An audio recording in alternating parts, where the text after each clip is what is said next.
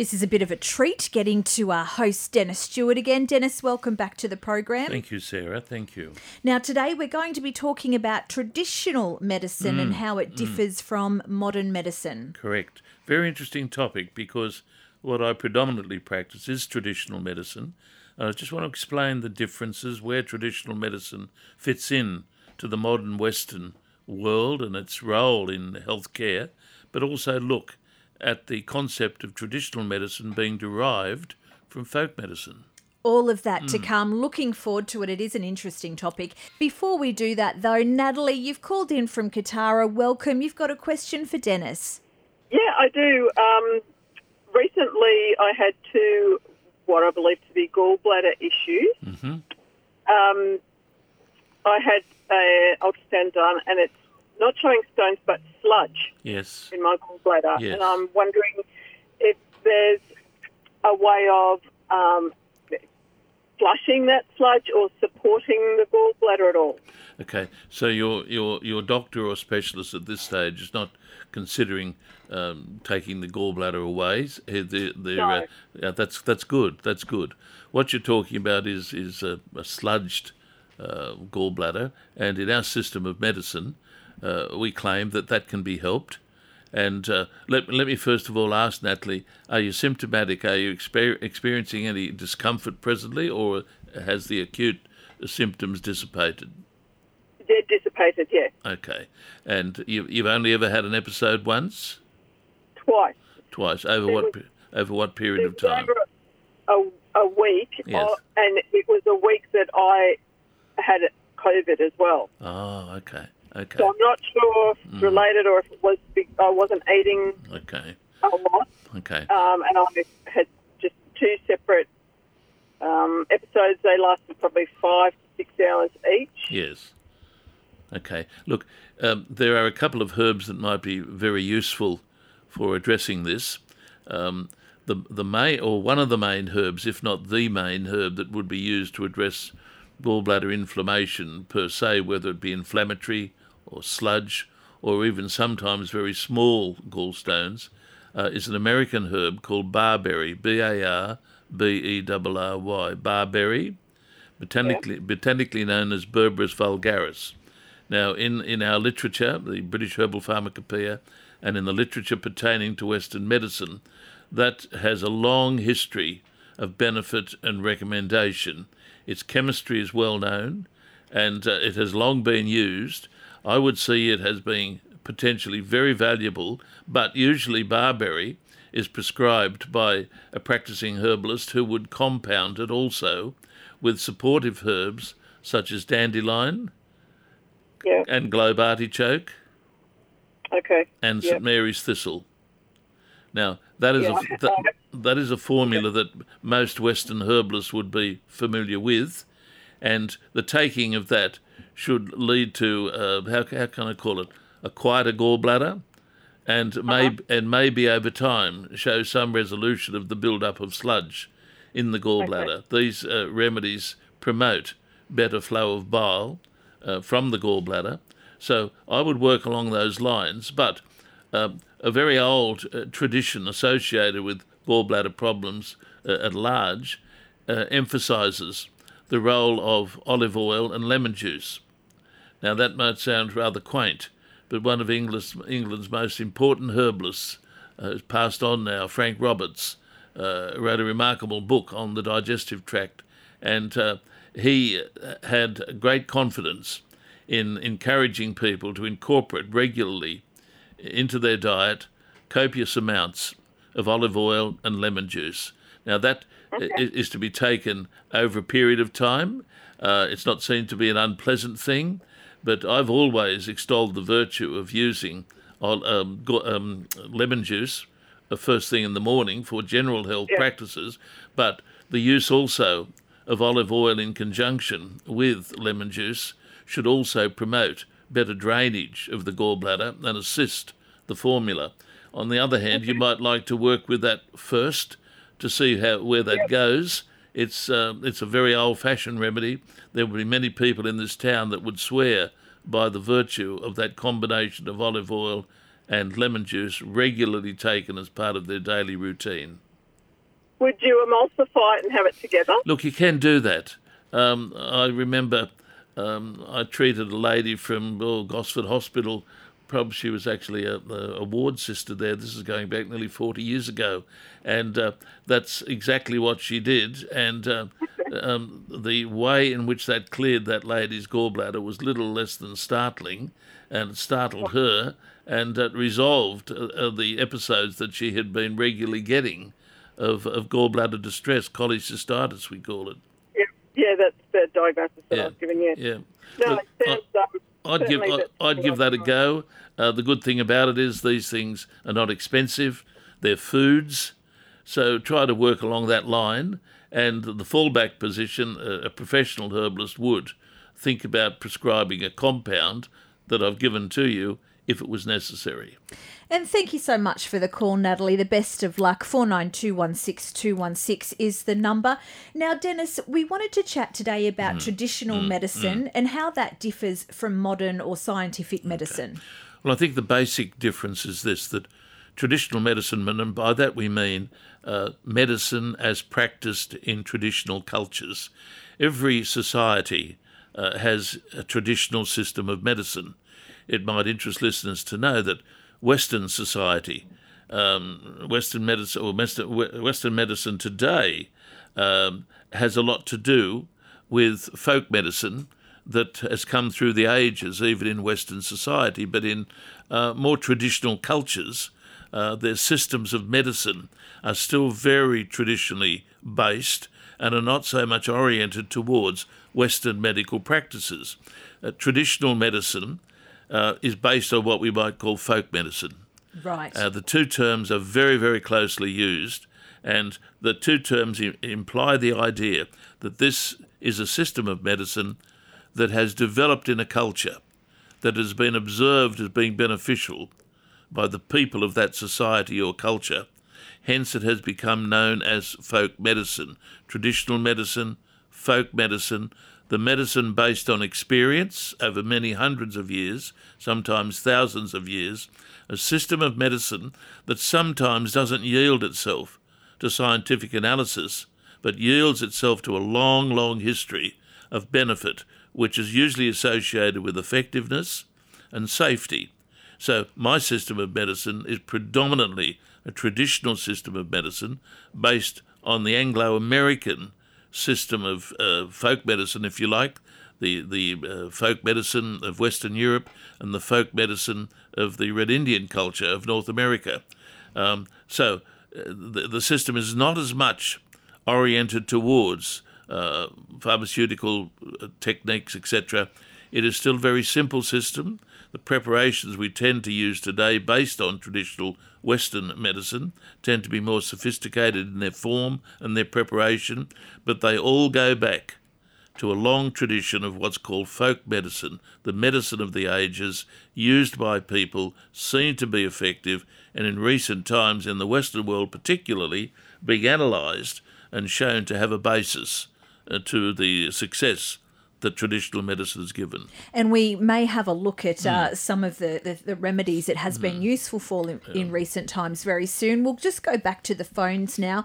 Welcome to the program. Peter, you're in Merewether. What's your question for Dennis? Uh, good morning. Uh, I just uh, have a, a, question. I've heard it mentioned on 2NUR's sort of ad, advertise, uh, advertisement for the pro, program um, about uh, some knee pain. My, my son has uh, patella tendonitis mm-hmm. and uh, yeah, inflammation of that tendon there. Um, and you've mentioned something before about a compound or something that you can rub into that area for inflammation of the knee or something. Okay. Look, uh, I have frequently encouraged listeners to use topical preparations, uh, liniments, and creams, particularly based on the European herb arnica and also an extract called the oleo resin of capsicum. Arnica and the oleo resin of capsicum form the basis of very many preparations in our pharmacies and health food stores. Um, there are numerous preparations. Um, if you were to go into a health food store or pharmacy and ask for a topical application or a compound uh, based on that, um, you would find that they would have numerous members that would fit that category. Um, pain away, stiff sore and sorry. They're all, if you like, members of a bracket of remedies that incorporate those two main active principles. Arnica, in conjunction with the oleoresin of capsicum, a very credible, very well understood way as to how they work, and both herbs having a long tradition also in the practice not only of uh, herbal medicine but in the in the practice of modern medicine. Both herbs are the basis of sophisticated modern medications, particularly arnica, which is the backbone of many continental or European topical applications. We, in my opinion, have, have only in recent decades become fully aware of the potential of that remarkable herb, um, which is particularly useful for um, injuries associated with sporting or um, or accidents. But in conjunction with the oleoresin of capsicum, it's pretty hard to beat as a topical preparation. There's one thing to remember though, when you're using uh, a preparation like this, particularly one that contains what's called the active principle, that is the oleoresin of capsicum, it will take a number of days before the chemistry uh, set, sets itself up, before the pain uh, receptors respond to the principle of the oleoresin, which limits or hinders the transmission of, of pain. It will not occur immediately. You might get some sense of, of benefit, but about three or four days, and then it starts to kick in. When it starts to kick in, um, you'll you'll generally need to continue the momentum of that uh, until the problem is resolved. I just said to Dennis off air, you turn 40 and it falls apart. And what did you say, Dennis? It gets worse. it gets worse, darling. Oh my gosh. Okay, let's go to Sue Cameron Park. This is Health and Wellbeing, by the way. Welcome to the show. Sue, a question for Dennis. Yes, um, my husband suffers from kidney stones. Yes. Uh, it, roughly every two years, he's Oh, producing dear, them. dear. Yes. yes. Um, this is about his sixth kidney stone oh, he's dear. had. Yes, Uh, dear, we're dear. just wondering, he's trying to look at his diet as much as he can Mm. to try and stop producing this sort of thing happening. But is there anything you could suggest? Yeah, look, I can actually.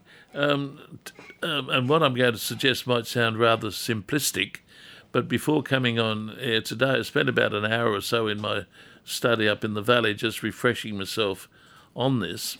But one of the most useful herbs, and certainly one of the most uh, safest of herbs, is the herb parsley.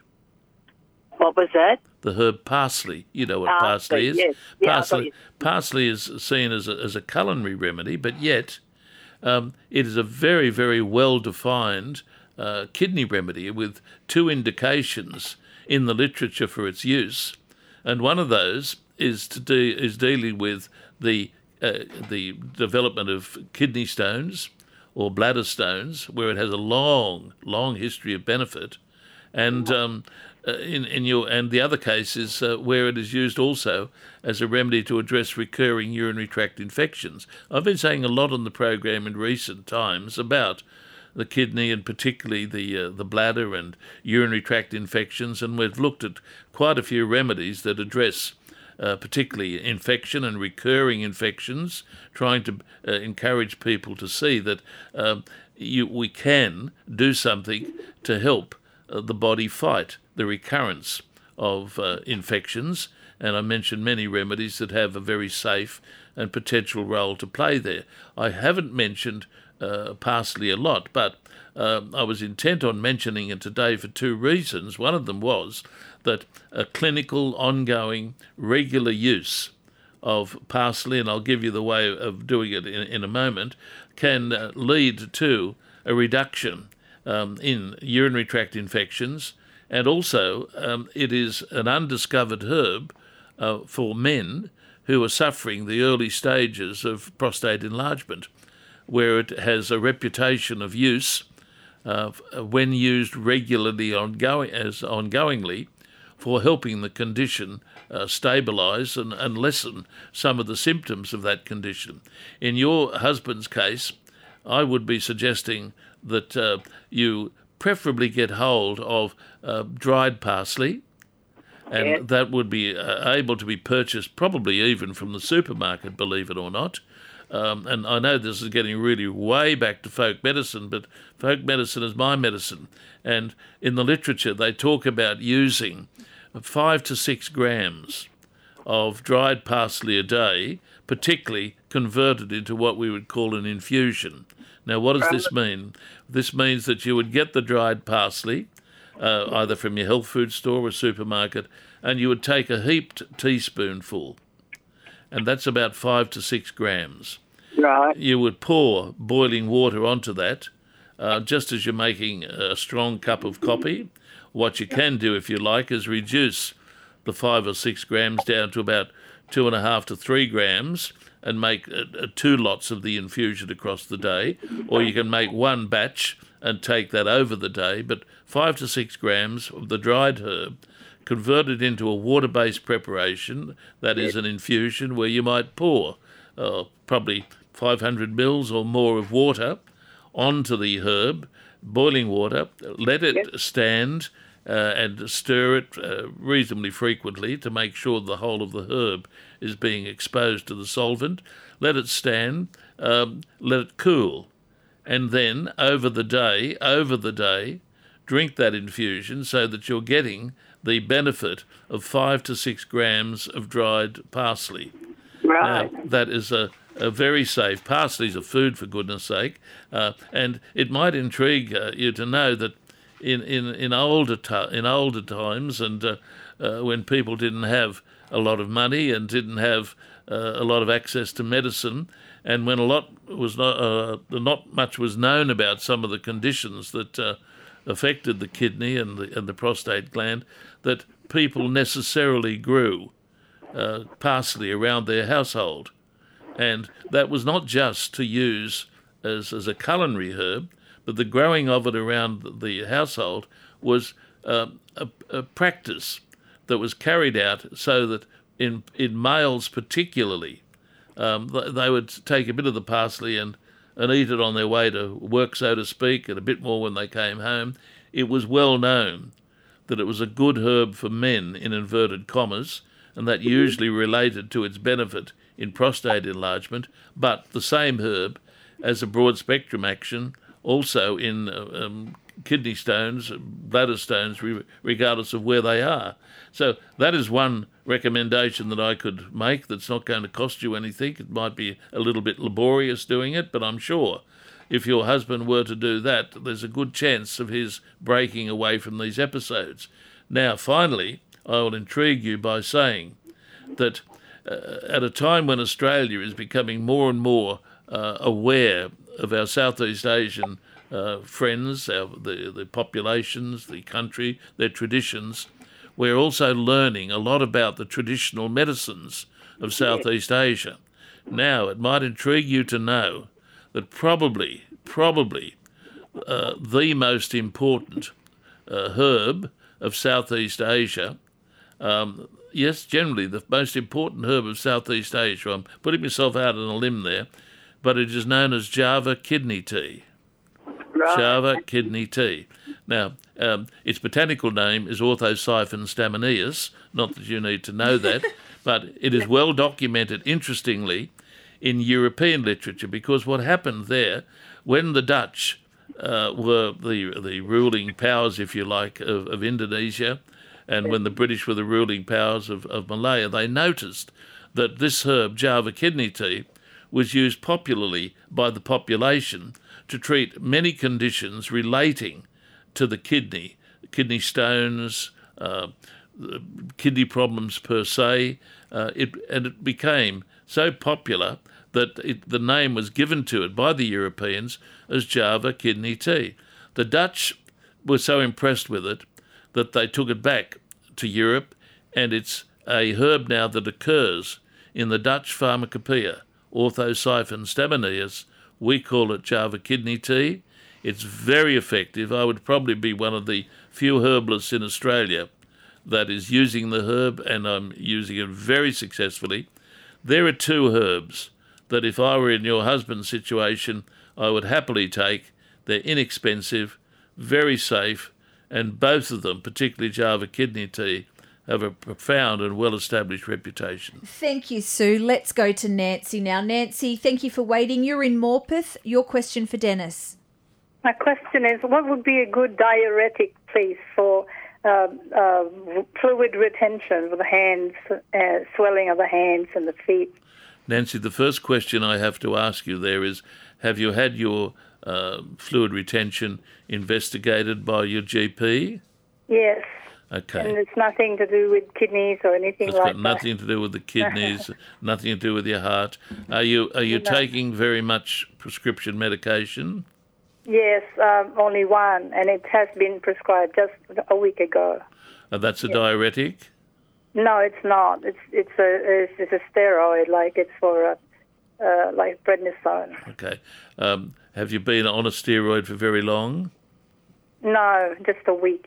Okay, because sometimes steroids can cause a little bit of puffiness, so to speak.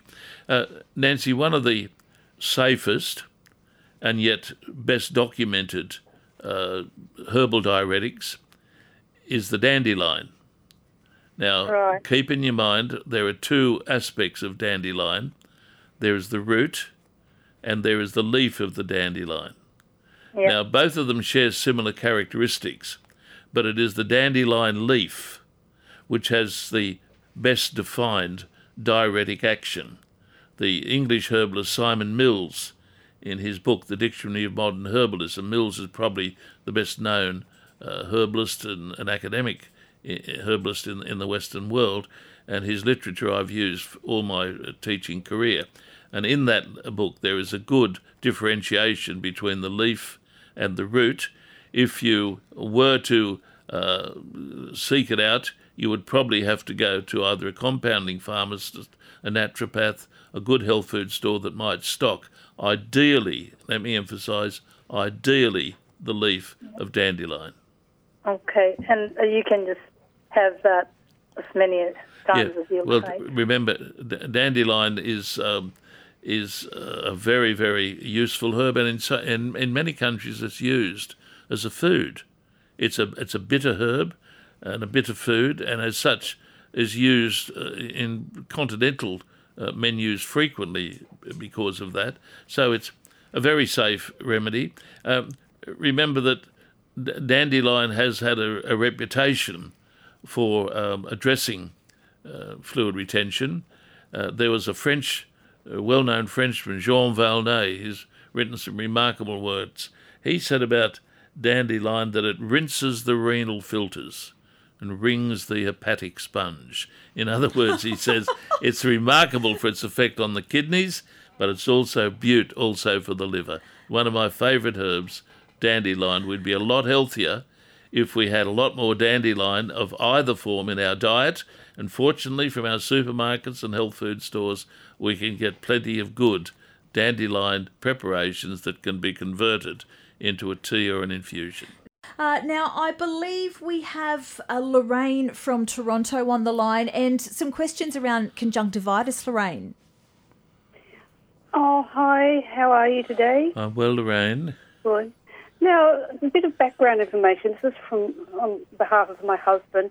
He has macular degeneration Yes. and he's vision impaired. He's actually classed as legally blind. yes, But this year, we've had four lots of conjunctivitis. We go to the chemist and get the Chlorsig drops and ointment and put them in. yes. We mentioned it to the doctor, and he just sort of said, "Yeah, do the Chlorsig and maybe get checked out by the optometrist." But I don't know if there's anything we could help to stop the recurrence of this conjunctivitis.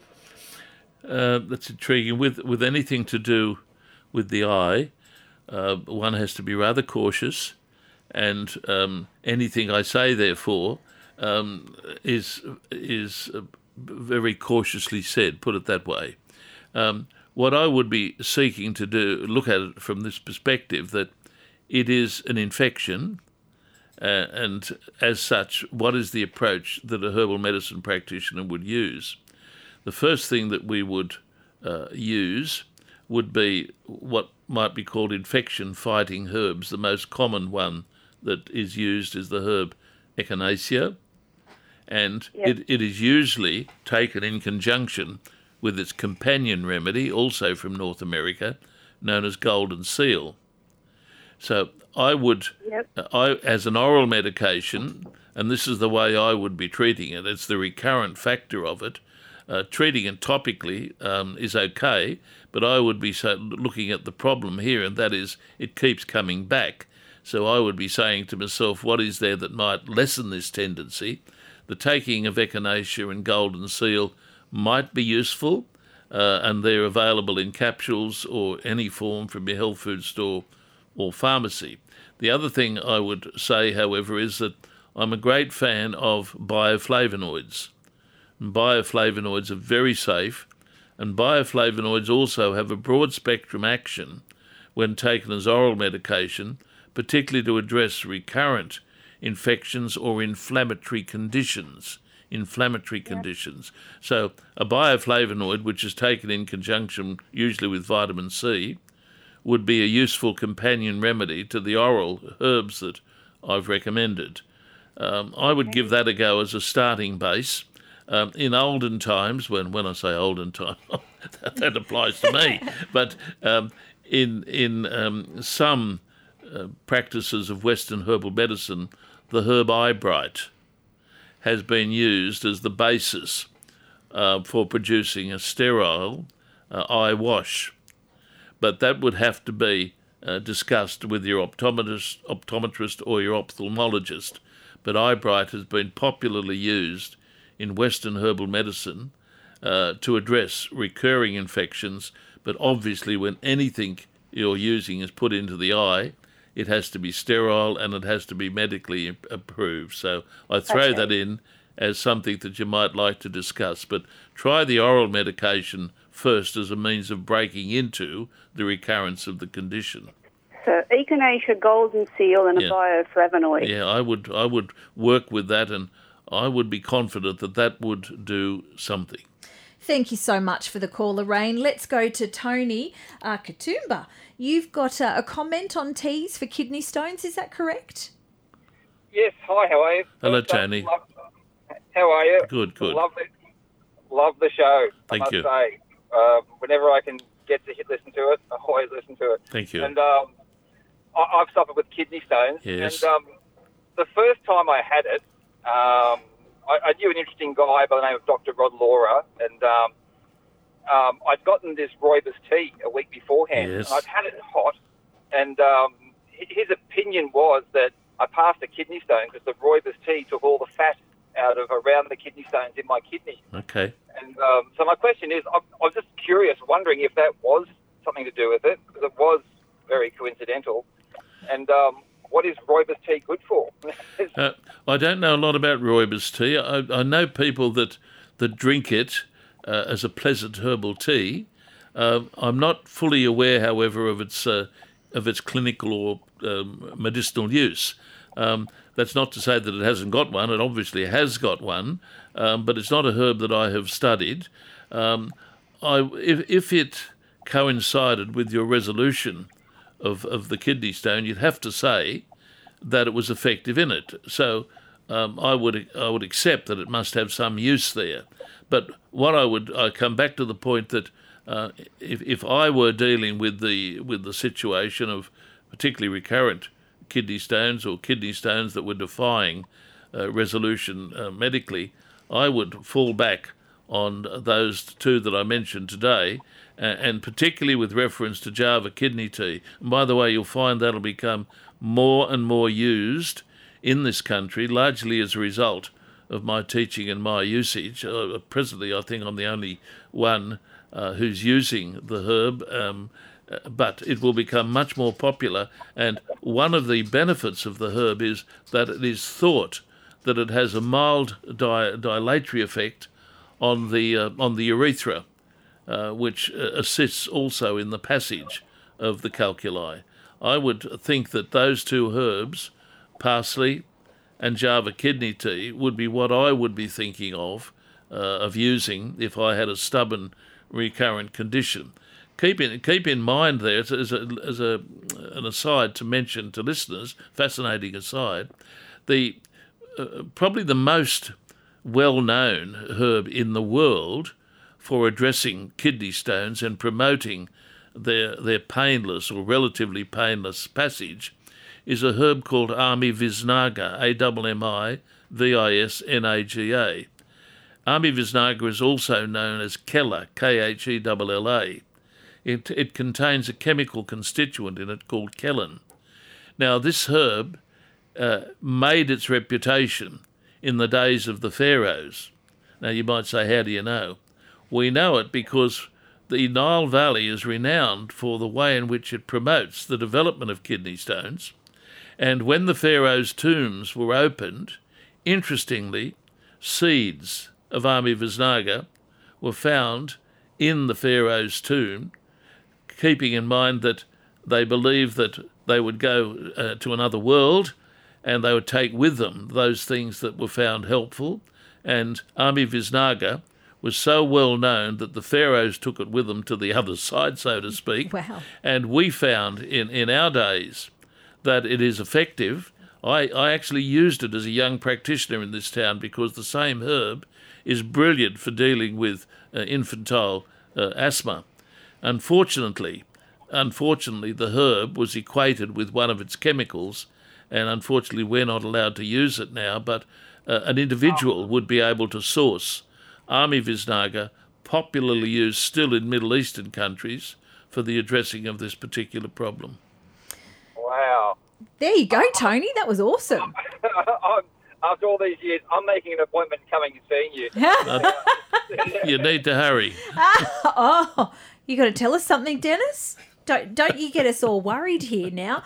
Look, thank you very much for the call, Tony. We uh, certainly appreciate it. Now, Dennis, we've only got you know a, Yeah. a, a smidge left before we do need to go, but we were talking about uh, folk medicine. Can you give some examples, or maybe just one, because we are running out of time, where it has made a huge difference? You did mention parsley before. I mentioned parsley, but probably the, the herb above all herbs in the Western world that has altered the practice even of modern medicine is the foxglove, digitalis, digitalis purpurea, which is still used in sophisticated forms for the treatment of what we call congestive cardiac failure. That herb was found by Dr. William Withering, who noticed that people in Shropshire in England used it for fluid retention. The herb is not exactly a fluid uh, a herb for fluid retention, but it was taken by people whose fluid retention was associated with heart failure. In, in the 1700s, Dr. William Withering brought back and discovered what made the herb work. It was probably the greatest medical uh, discovery of the time.